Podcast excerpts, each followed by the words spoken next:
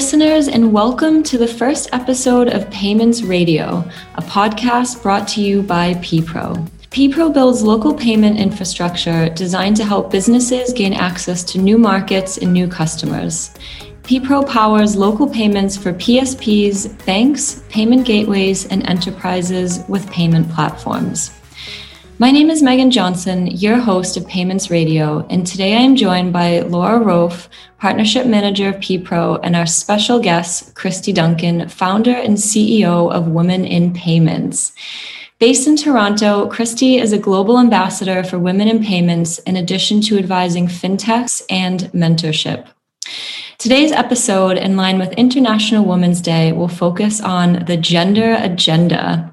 But first, I'd like to welcome my guests, Laura and Kristy. Thanks, Megan. I'm delighted to be here. Yes, thanks, Megan. Great. So jumping right in, Kristy, can you tell tell us a bit more about your journey? What drove you to start Women in Payments? Um, yeah, how did you get to where you are today? Ten years running this uh, incredible organization. Thanks for that, Megan. Gosh, yeah, it's hard to believe it's been 10 years already, and it's been a really fantastic journey. And it started 10 years ago when I was consulting in this market and decided I wanted to add value in a different way. And what I found when I was consulting is that I got contracts, three quarters of, of my contracts came from women.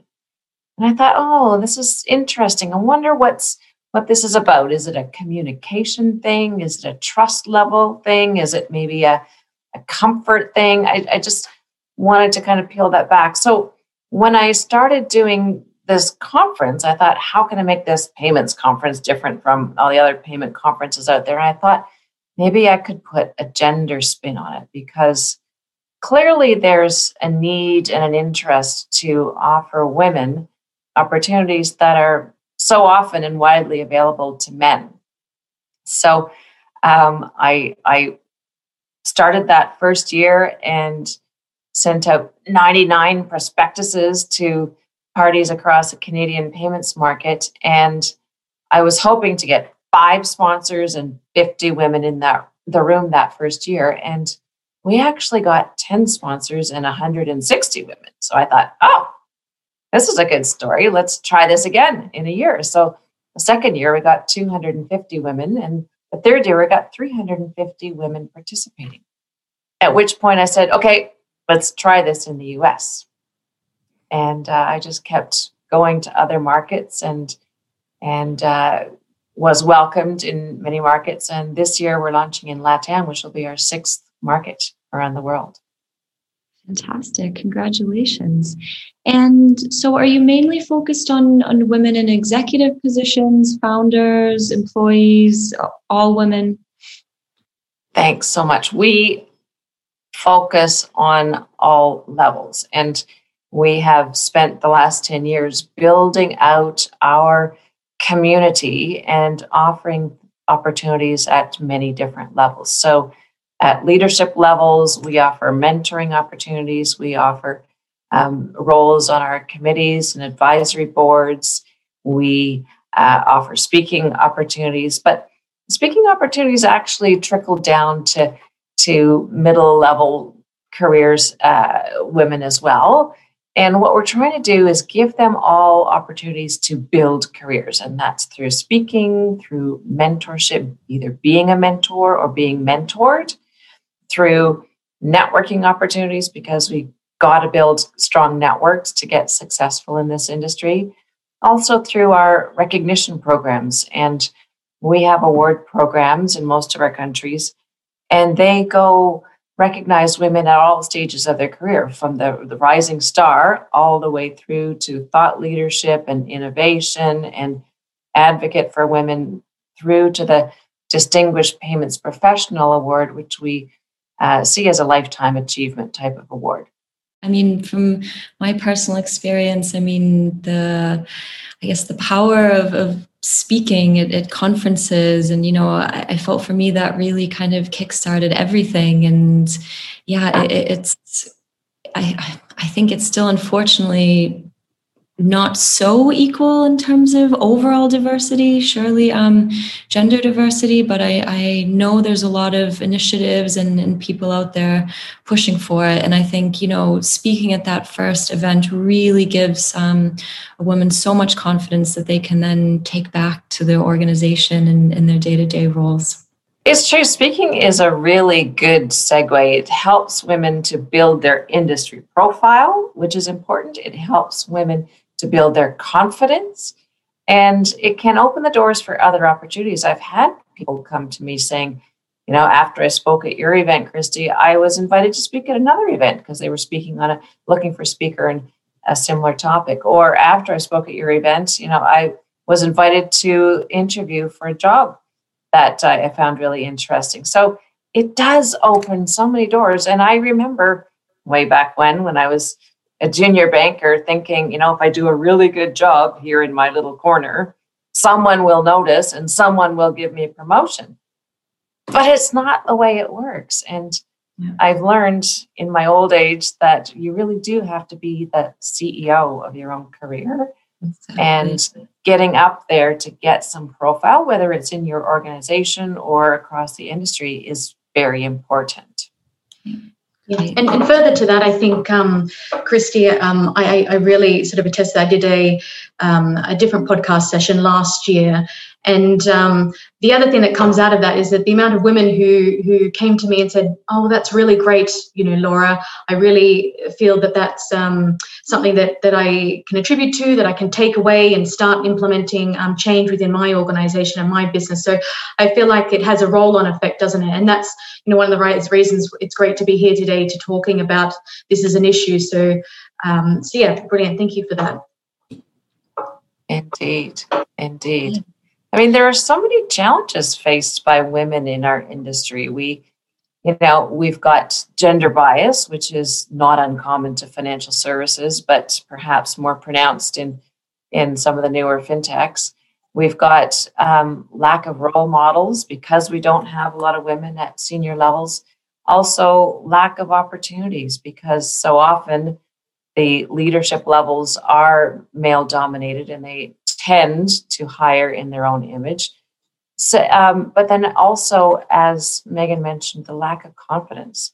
Mm-hmm. We typically, and this is not just financial services, but women in general, often suffer from that imposter syndrome or lack of confidence, however you want to describe it. And I certainly did, uh, still do in some some ways today. And it's something I think we can practice, but we can also get support from each other to support each other to um, help build each other up and say you know what? You actually are really good or very knowledgeable. Or when i reach out to someone say you know i really need to find out more about x or y or blockchain or or digital id can you share some some of your insights? And they do and then they can step back and say wow i really do know something and it's worth sharing and it's um, really inspiring. So I think we as a community of women across this industry have opportunities to support each other,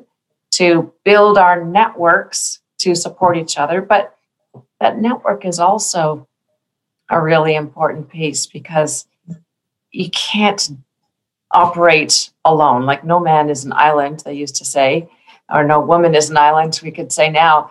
And especially in your career, you need to have people that you can call on to to learn to you know have hiring opportunities. Oh i'm looking for to hire somebody on my team. Who do i know in the industry who might um, fit this be able to fill these shoes or finding opportunities for yourself?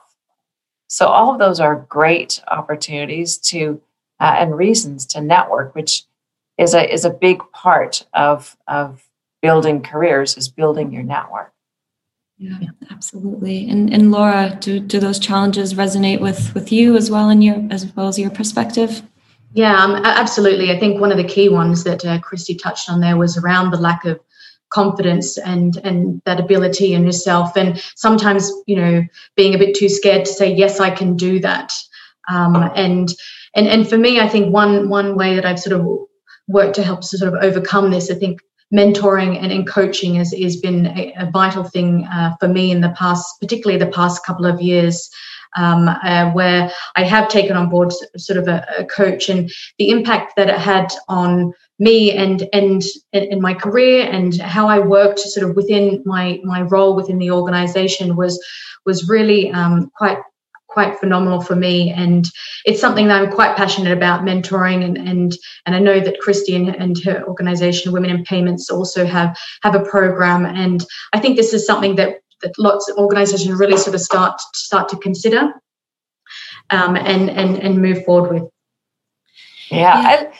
I, I love that concept of mentoring because it's a two-way street absolutely. And the concept of reverse mentorship comes into play as well, where mentees, of course, learn from their mentors and get guidance there, but the mentors can learn so much from the mentees. I mean, obviously, they can learn about technology. the, the younger generation is often so much more technically literate, but they can also learn about their own leadership styles and be able to adjust them to be more relevant and and uh, effective with the younger generation, but they can also learn about their corporate culture yeah. and help to change that to be more welcoming and supportive of the next generation. So, mentorship has many benefits for both sides. And I guess what would your recommendations be for an organization that's, you know, considering starting a mentorship program?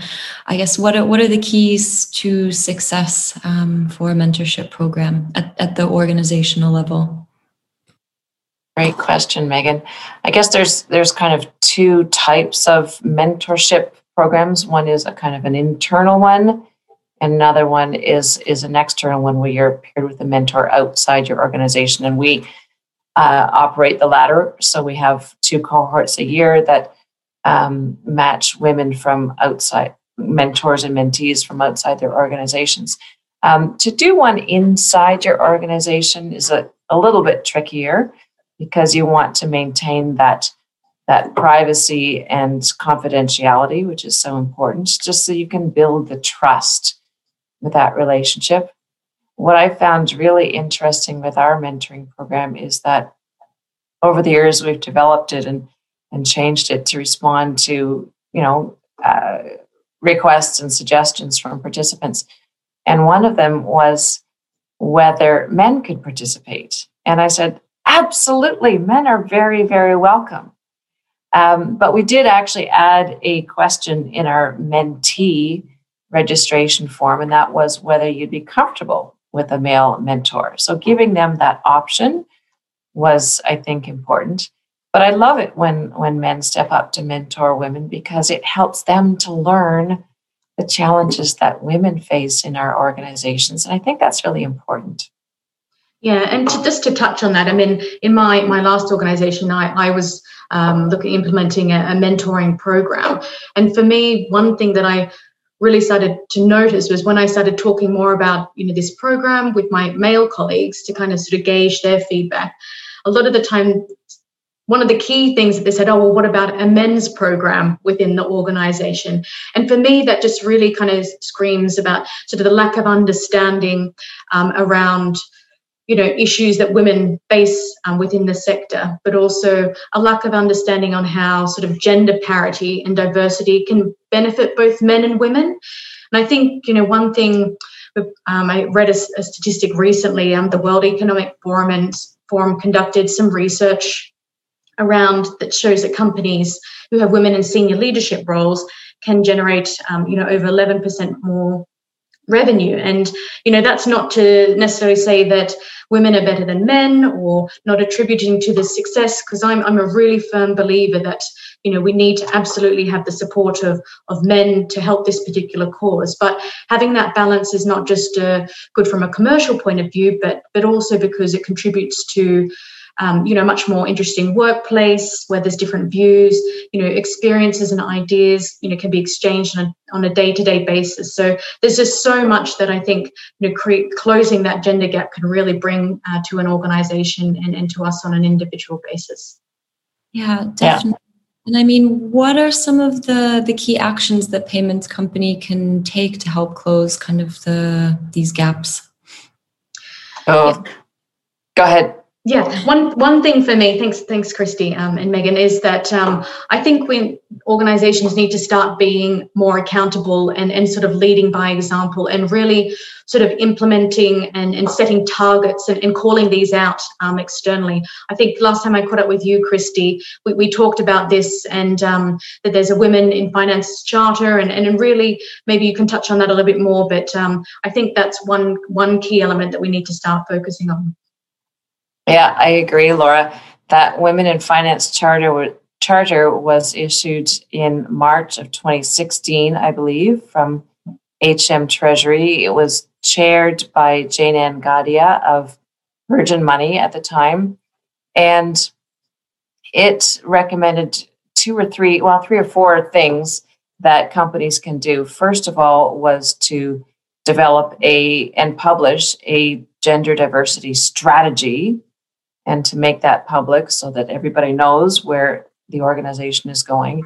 Second, to appoint a senior leader to be in charge of the strategy as well as the execution of the strategy. And they were quite specific in saying that this executive should not be from an administrative function, but from a line of business. Thirdly, that they update their strategy and, and their, uh, their numbers on an annual basis publicly. And last but not least, that they tie the compensation of their senior leadership in some way to the success of this strategy so that it, you know, everybody has some skin in the game and it really, I think, motivates the company and the senior leadership to to move forward on that strategy. And I guess we touched upon, um, you know, men functioning as um, mentors as well. What else can we suggest to men working in payments to help create a more diverse sector? You know, from junior level employees through up to, to senior management and up to the executive level? That's a great question, Megan. Um, men can absolutely be allies and and supporters of women at all levels and certainly at the at the leadership level. I think it's been proven many many studies have shown that women are companies with more women as laura mentioned at senior levels have higher profitability they have higher employee engagement. I've seen studies that say they have higher levels of of innovation registering patents so having, and it's not just women, it's diversity across all strands. And having that diversity of thought, of, of experience, of perspective really allows people to come to work with their authentic selves and feel comfortable and really contribute in a in an uninhibited way. And I think that's what it's all about. So clearly it's it's in the best interest of the leadership to to um, promote gender and, and other strands of diversity. But um, throughout the organization, men can be allies. They can call out gender bias. They can support, mentor, sponsor their female colleagues and, and reports. Um, I would love to see a little bit more work done in the, the area of pay equity. I think you know there's a huge gender pay gap uh, in some organizations that we should be working to close. And you know that's a huge opportunity. So there's there's lots of, of things we can do. Calling out gender bias as it happens i think is is really important. And sometimes we do it completely unconsciously. I know i do it unconsciously all the time and i catch myself often not always.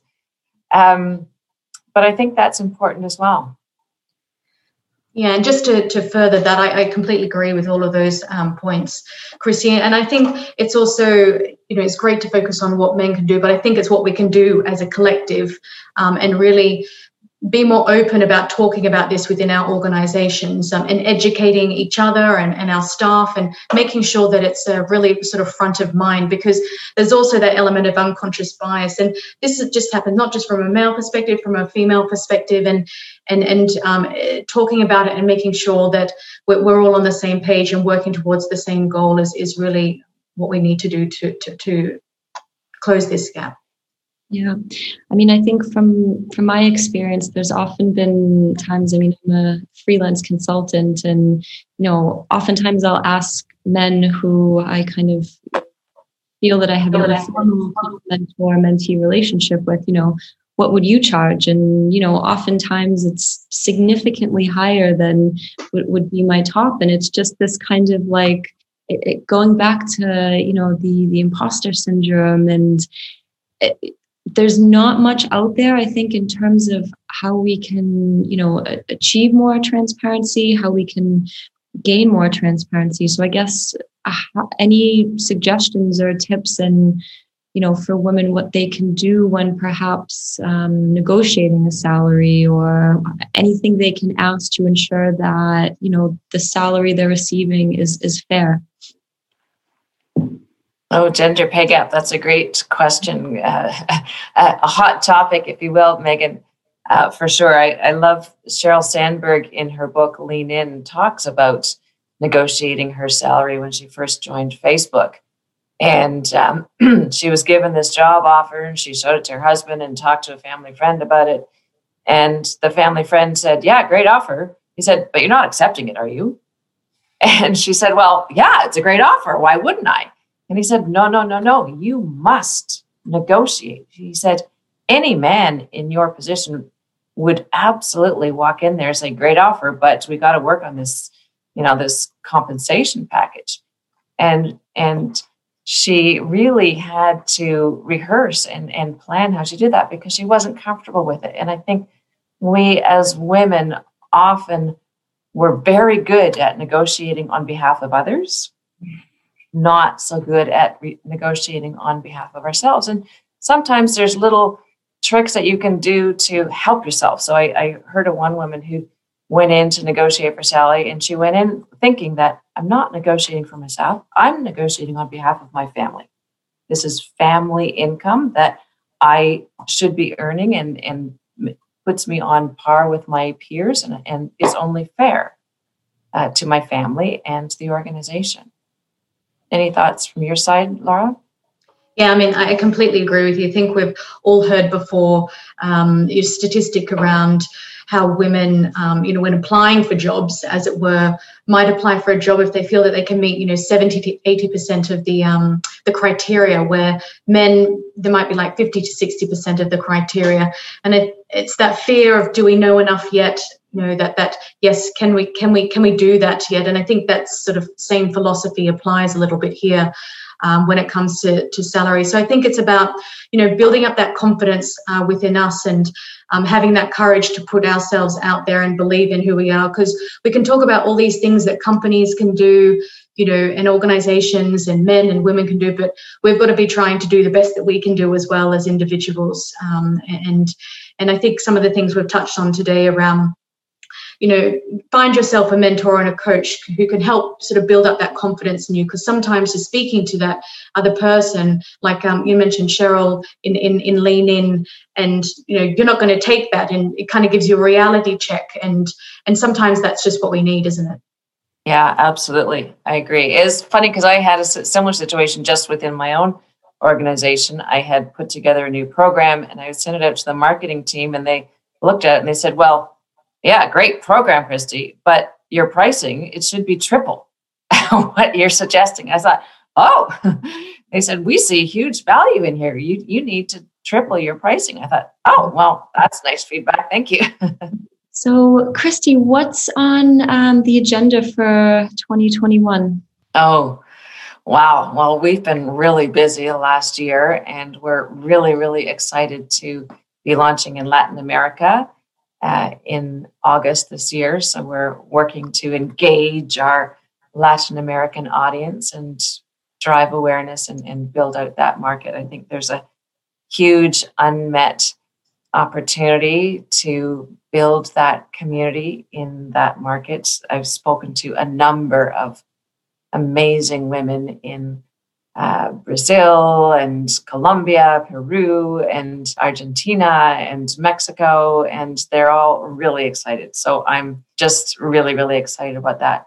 We are also working to build out our global community. We started this a year ago as the pandemic shut everything down. I said, okay, now's a time when we need to really be able to connect with each other and build this community. So we're excited to be able to do that in many ways. We run our conferences around the world uh, throughout the year, and now we're live streaming them so that all of the members of our community can uh, participate either live streamed or um, access the the videos online after the fact.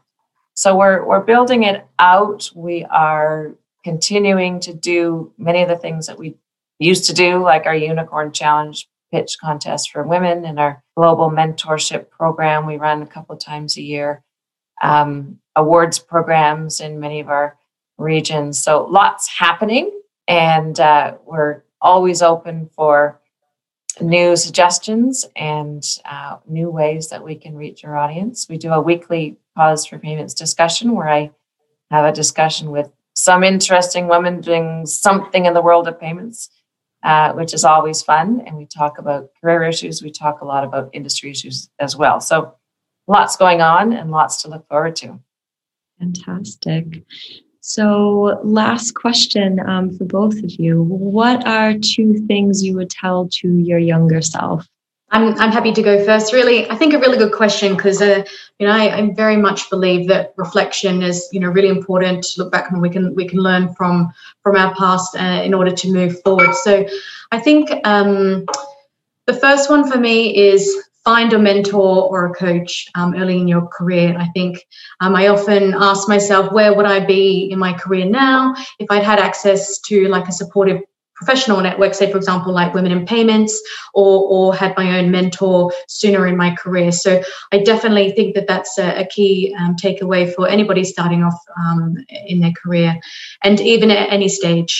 And then I think the second thing for me is really to have the courage to put yourself out there. Um, um, like I mentioned before, uh, we've got to look at what we can do as individuals as well and, and really have a bit more belief in our own skills and, and who we are and our personality. So they'd be, they'd be the two key things I would tell um, a younger Laura. I love those, Laura, and I'm so glad that mine aren't the same as yours because there's so many things that we could offer to to the women in our audience. I, I absolutely agree with both of the things you say. I'm going to repeat one thing that I said earlier, and that is be the CEO of your career. You know, you are in charge. And I remember a long time ago someone saying to me, if you want something in life, you have to make it happen. And I thought, oh, all this all these years I've been waiting for things to happen. But actually, no, he was right. I I have the power to make things happen. So I think that's important is, is just taking charge of our careers. My second one would be follow your dreams. Do what you've always wanted to do, what you have a passion for, find that passion. And once you find your passion, then it's not work anymore. It's fun. It's your passion. Cool. Thank you both so much. Incredible tips for our listeners. So, yeah, really appreciate you sharing. Um, Kristy, where can our listeners find out more about women in payments? Ah, well, obviously on our website, womeninpayments.org. And uh, I hang out on LinkedIn a lot, sometimes Twitter, uh, but we'd love to hear from you through any of those channels. Great, thank you. And Laura, where can our listeners find out more about PPRO? Yeah, um, absolutely. Um, ppro.com, check out our website. And, and as well, you know, if you've got any more questions, you know, PPRO is really doing a lot around sort of gender diversity and equality as well. So I'm really proud to be part of that journey. And, and you can connect with me via LinkedIn as well. Okay, Kristy and Laura, thank you so much for joining us on our first episode. Um, happy International Women's Day to everyone, and see you next time. Thanks so much, Megan. Laura, it was a fantastic discussion. Thanks for including me. Yes, likewise. Thank you, ladies. Hope to speak soon. Bye bye.